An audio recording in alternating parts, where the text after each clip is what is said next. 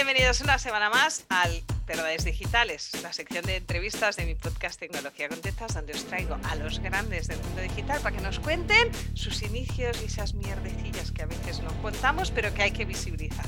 Mierdecilla número uno, como veis, no estoy en la oficina, niño enfermo, set en casa, esto también hay que visibilizarlo. Y me encanta que esté aquí este día Mariela, que también de esto hemos hablado, de hay que visibilizar niños enfermos, madres que trabajamos y que hacemos lo que podemos.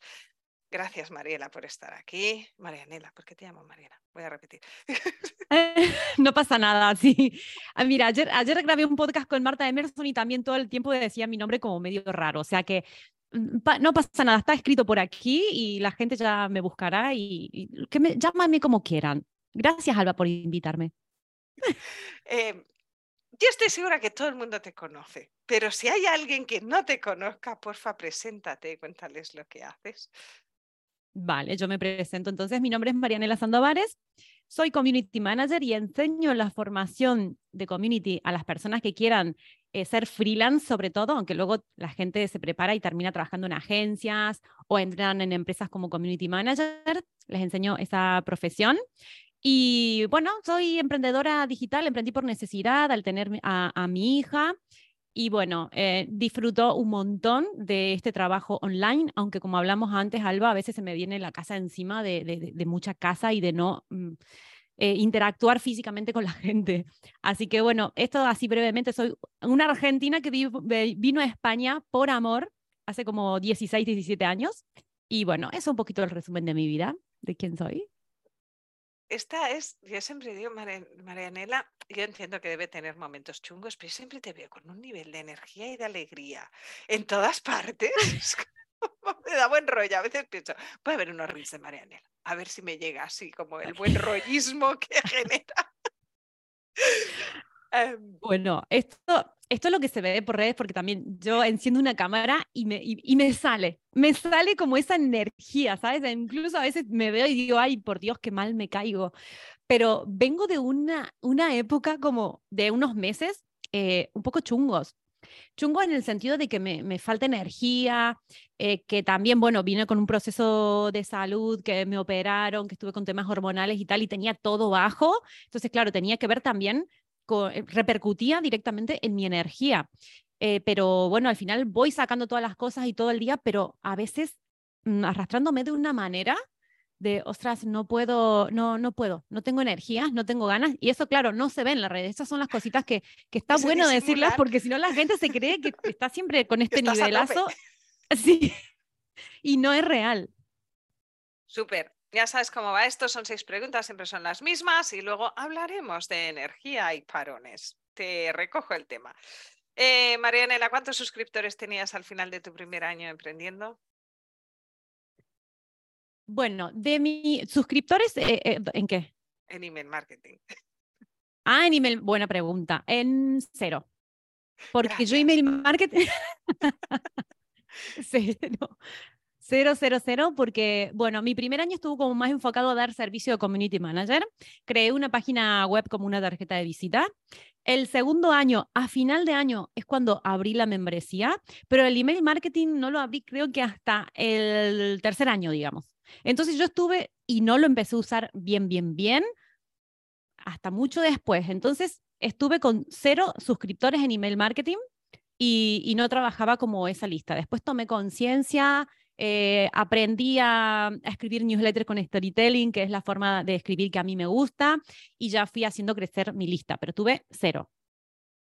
Se puede empezar con cero. De hecho, todos empezamos con cero. O mi madre, mi padre y mis amigas de emprendedoras. Así que no panic. ¿Cómo vendiste tu primer producto digital? Lo vendí orgánicamente por Instagram y por YouTube, porque yo ya tenía el canal de YouTube. Entonces creé la membresía. Y eh, me acuerdo que el lanzamiento fue decir en unas historias que había sacado una membresía. Y eh, un vídeo en el canal de YouTube, que tenía, habré tenido, no sé, tres mil suscriptores, decirlo en un vídeo. Esa, así eh, vendí mi primer producto digital, orgánicamente, sin tener ni idea de lanzamientos, ni de publicidad, ni de estrategia, nada, de cero. Yo me, mmm, me acuerdo que me, me había salido como dos mil euros hacer crear la membresía en WordPress. Y yo dije, yo invierto estos dos mil euros, que además tenía, creo que tenía dos mil euros, en plan, lo invierto todo. Ya, ya, ya tenía clientes de, de Community Manager, pero claro, no tenía como muchos ahorros, porque siempre, viste, como llegando a fin de mes justa y con cosas así. Y yo invertí ahí esos dos mil euros, creé el WordPress, dije que sea lo que Dios quiera, salgo, digo que tengo esto, y, y, y así fue, fue a lo loco. Está bien. A veces hay cosas que hay que hacerlas, porque si te lo piensas demasiado y le das demasiadas vueltas, no sale. Y si no sale, pues lo cierras y chimpún. Eh, Totalmente, pero bueno, es que yo tenía ya comunidad, eso también es importante decirlo, porque la gente que no tiene comunidad y saca un producto así, a lo mejor no vende y se frustra. Yo tenía mi pequeña fiel comunidad en YouTube, tenía, no tenía diez mil eh, seguidores en Instagram, pero, pero tenía gente activa y muy bien segmentada. Eh, y entonces, claro, eso también. Ah, y además tenía la cuenta de LinkedIn, que aunque estaba muy enfocada a buscar clientes, sí que me seguían personas que le interesaba lo que hacía, como para que los ayude a formarse. Entonces, bueno, es, eso también ayuda. Esto yo lo hago como las pilas, doble A o triple A. Doble A es audiencia y autoridad. Si no tienes audiencia y no tienes autoridad, ay, me encanta. Mal. Y la triple A es audiencia, autoridad y años, porque los años también nos dan un bagaje. ¡Qué hermoso que concepto! No, ¡qué hermoso concepto! Me encanta. Me lo voy a apuntar. Te lo regalo. Ahí va. eh, ¿Gadget o app favorita de tu vida personal y o profesional? Porque como van muy pegaditas muchas veces. Sí. Van en un solo móvil la mayoría de veces. Sí, eh, aplicaciones de Google, eh, Google Calendar, ganador eh, de calle. Gmail, ahí la bandeja de entrada de Gmail, tengo todos los mails de ahí, y, y Google Drive, o sea, Google, fan de Google. Ya suman dos. eh, ¿Mejor decisión tecnológica de tu negocio? Tecnológica, me gusta porque es como ahí como, como bien fina. Bueno, la última ha sido irme a Hotmart, porque yo venía con una mochila súper pesada de, de cargar un montón de cosas, y entonces ha sido una decisión que llevo poquito porque estoy todavía haciendo la migración, pero lo poco que estoy experimentando me encanta y me siento como muy libre, así que para mí recientemente ha sido esa decisión. Súper. Una cagadilla confesable que le ahorre a nuestros visores y oyentes una piedrecita del camino, de estas que nos vamos encontrando. Deleguen, señoras y señores, y no se carguen tanto pensando que, que lo hacen bien. Yo hacía, por ejemplo, las miniaturas del canal de YouTube con Canva, que feas eran, por Dios, perdí un montón de tiempo eh, y que me quedaban fatal. Ahí siguen para, para recordarme, de, para que la gente vea también el camino que cutre, de cutrés con la que empecé, casero todo. Y, y entonces delegar creo que es algo que tenemos que hacer, es un proceso, hay que aprender a hacerlo, pero es algo también muy, que yo lo, lo sigo trabajando porque hay cosas que me cuestan un montón delegar, pero creo que es algo que mmm, te puede ayudar a avanzar un poquito más rápido. Temazo, aprender a delegar. Sí. Esto luego podemos contar cagadillas de aprender a delegar. ¿Retos que tengas por delante en los próximos doce meses que puedas contar?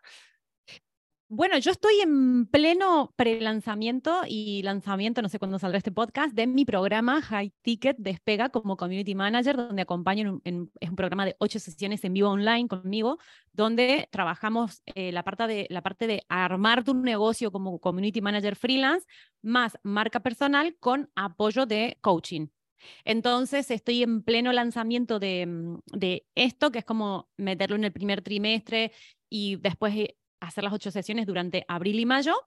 Eh, me gustaría volver a repetirlo este año, pero como trabajo sin presión, si no llego, no lo hago, no pasa nada. Y básicamente, ese es mi, mi reto. Súper. Pues seis preguntas completadas. Delegar, amiga. ¿Tips? ¿Quieres dar algún tip de estas cosas? Yo voy a empezar primero, si quieres. Contraté sí. a siete asistentes virtuales que me duraban. Yo soy rápida en contratar y rápida en cancelar. Contratar.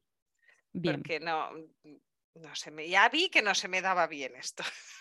Cuando iba por la séptima pensé, esas son ellas, eres tú. No puede ser que siete personas lo hagan mal. Es algo siete que yo montón. Estoy haciendo mal. Siete un montón, Alba. Como para no darte cuenta de eso. Y, y al final sí, ¿no? Cuando te relajas un poco de... Bueno, que sea lo que Dios quiera un poco, ¿no? De, sí, sí, soltar. No puedes controlarlo todo, no puede ser como si lo hicieras tú. Y, y ahora tengo que decir que hay días que no sé qué está pasando en mi empresa y eso me hace muy feliz. Pero me, me aturulla igual, ¿eh? Pero lo llevo mejor. El, pro, el problema de eso es que a veces nosotros creemos que lo hacemos mejor que los que realmente son profesionales de eso. Que a mí me ha costado también eh, hacer, la, yo editaba mis propios videos de YouTube. Entonces como que no quería delegarlo porque pensaba que, yo, y yo era una cagada lo que hacía. O sea, con, con el iMovie este de, de Mac, que no tienes muchas posibilidades, entonces fue como mi hermano, que no es editor de video profesional, ya lo hacía mucho mejor, pero me costaba soltar eso, como si yo lo, lo hiciera súper guay. Entonces, a veces el problema es ese, que creemos que, lo van a, que nosotros somos la, los mejores haciendo esa tarea, y cuando lo delegas a alguien que lo hace mejor que tú o que es profesional, igual lo mismo que, que el diseño gráfico, ¿no? Que a veces perdemos mucho tiempo en Canva por dejar algo bonito y sigue siendo feo, sigue siendo casero. Si no, era, no somos diseñadores. Entonces, es como, como que tenemos que también tomar esa conciencia de, a ver, lo voy a hacer yo, voy a meter, meter un montón de tiempo y luego no va a quedar con un result- resultado bonito o profesional. Te conviene delegarlo ya de inicio. Es, es así, ¿eh? Pero a mí me pasa que es más por saber cuándo se va a hacer, ¿no? Es decir, si yo me edito el vídeo, yo me he editado vídeos muchos años, seguramente mucho peor que tú, pero es verdad que no iban a YouTube, iban a mis cursos y la gente de que me quería, pero... pero mi control es de sé qué día se va a hacer y sé qué día va a estar hecho, porque si se lo doy a otra persona lo va a hacer cuando le dé la gana a esa persona. Y entonces sí. Igual no lo hace el día que yo lo haría, entonces si cambio de idea entre medio, no puedo, ¡ah, ya me lo hago yo! Porque sí, a mí sí, esto sí. Me es quizá más que yo lo haría perfecto porque yo he visto de negro porque no sé combinar colores. De hecho, recuerdo un vídeo tuyo que decías, que enseñabas, todas estas son las camisetas blancas que me pongo para hacer los vídeos para estar siempre igual. Y me pareció brillante, digo, genial.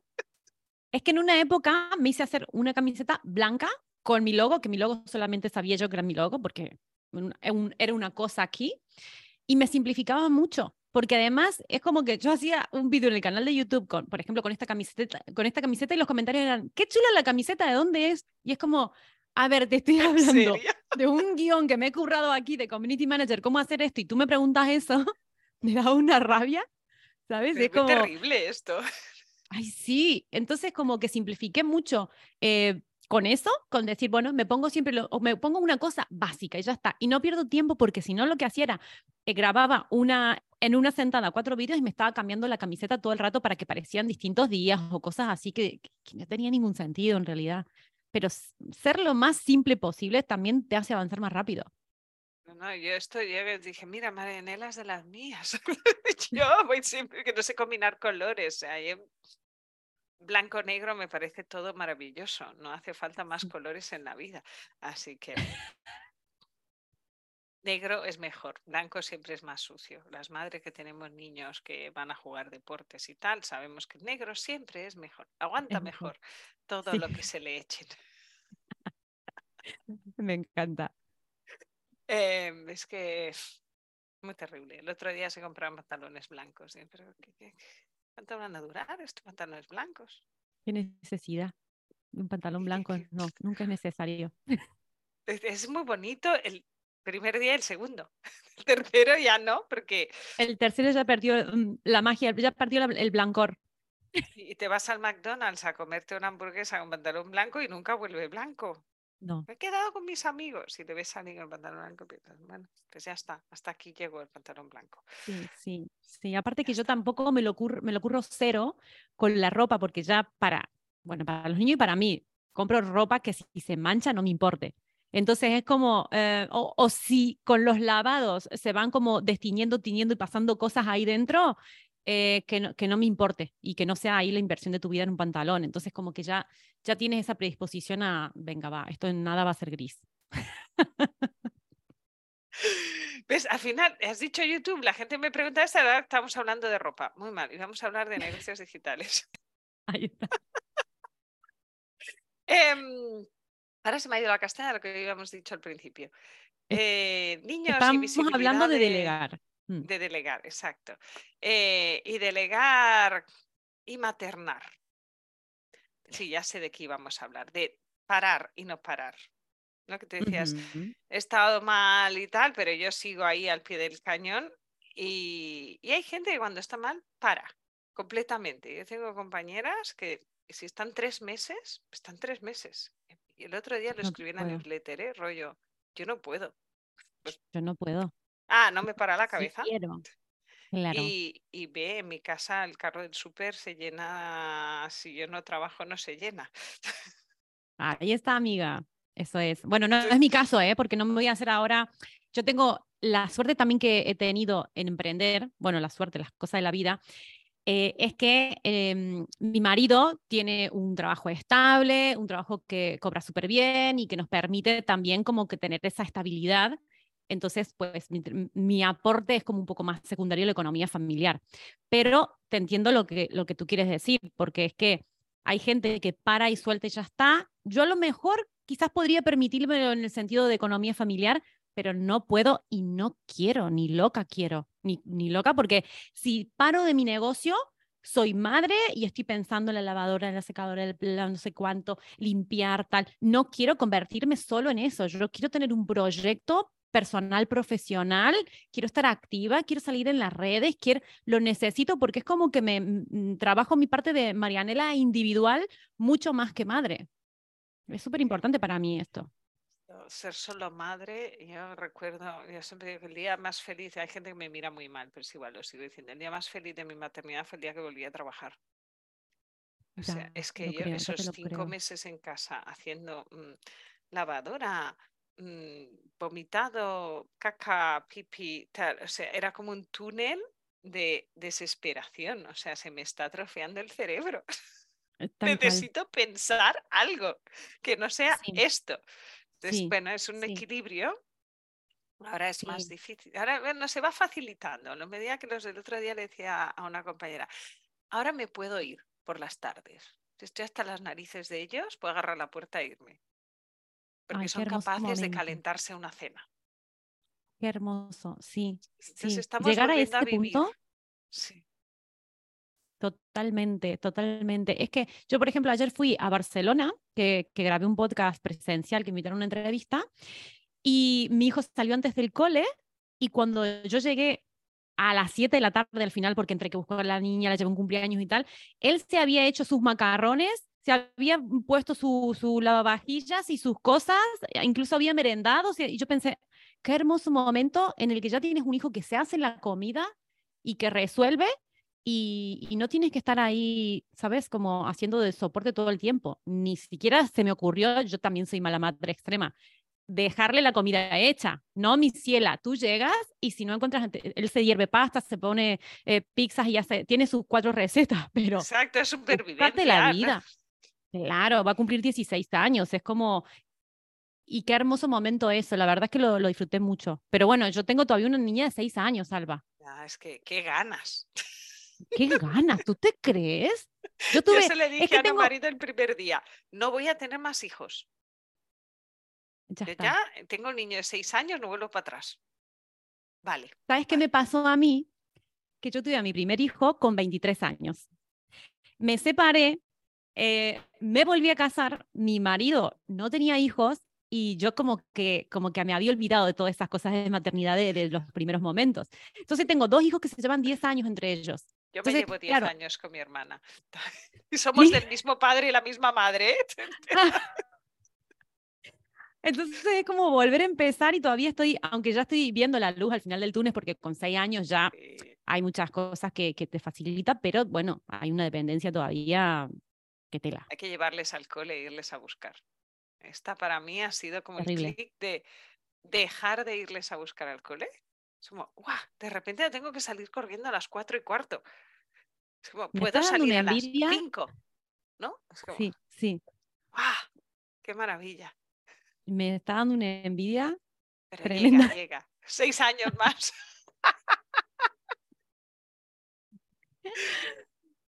Qué hermoso. Ay, me encanta porque eso ha sido una conversación súper humana de verdades de emprender que a veces se nos olvida contar y me encanta que vengas y lo cuentes eh, con sí. tanta naturalidad. Marianela, muchas gracias por abrirte y contarnos tu vida así en directo. Eh, porque es, creo que, que es la vida falta. de todas. Al final es la vida de todas, porque en un punto u otro eh, todas nos sentimos identificadas, y sobre todo cuando emprendemos, que nos encanta nuestro trabajo, que lo hemos validado, que sabemos que es por ahí y tal. Eh, llega un momento que la maternidad, tampoco es que te moleste, ni mucho menos, pero sí que te, te empieza como... Cuando tienes otro trabajo y, y llegas al segundo turno de, de, de maternidad en casa, como que, bueno, lo llevas de otra... Yo al menos lo llevaba de otra manera. Estaba, ay, con mi hijo, tal, súper así, súper madre fanática. Ahora ya, a ver qué extraescolares vamos a buscar para que puedas hacer y yo pueda estar... Yo llevo a mi hija a gimnasia y luego me llevo el ordenador. La hora y media que está en gimnasia, yo a veces estoy con el ordenador en la cafetería o me voy al coche y, no, yo, y hago eso. Yo tenía un coworking. Mi hijo, cuando vivíamos en Barcelona, jugaba waterpolo y eran entrenamientos de dos horas, tres días a la semana. Y me busqué un coworking al lado de la piscina. Y pagaba con una tarifa súper ridícula para poder ir seis horas a la semana en esas franjas que lo dejaba en la piscina y me iba a trabajar. Porque es que si no, no entraba. ¿Qué hacía yo dos horas ahí? Dos horas. Es un montón, claro, claro. Y aparte, ¿no te pasaba que eras súper productiva en, esos, en esas dos horas? Porque yo estoy una hora y media en el coche con la cafetería, me llevo las tareas que quiero hacer y estoy pim, pim, pim, pim. Me pasa súper rápido el tiempo y he sacado un montón de tareas y me siento súper bien. Además es una hora que no hay reuniones normalmente porque ya es por la tarde y puedes hacer cosas. Eso, eso, eso. Es fantástico, es fantástico eso. También me pare, pienso que es como, me da como un poco de vergüenza decir eso, que a veces me pongo a trabajar en ese horario, porque pienso, uy, esto es como muy adicta al trabajo, muy tal, pero bueno, como es, tú también lo hacías aquí, puedas. Me siento bien. Encajas, encajas el trabajo en función del horario de tus hijos, o sea, yo te, los días que hago tardes depende de los horarios de entrenamiento y ya está, y mi equipo lo sabe, entonces los miércoles y los jueves se trabaja por la tarde, los otros días no. Pues ya está. Bien. El año que viene cambia. Ya está. Claro, depende del extraescolar y depende... Súper, lo vamos a dejar aquí porque si no se nos va a hacer el podcast súper largo e intento que sean cortitos. Eh, mil gracias por venir, Marianela, por tu tiempo, por tu alegría de contarlo. Y a los demás os veo el jueves o me escucháis el jueves que viene con otro grande del mundo digital aquí en Verdades Digitales. Un saludo. Hasta luego, chao, chao.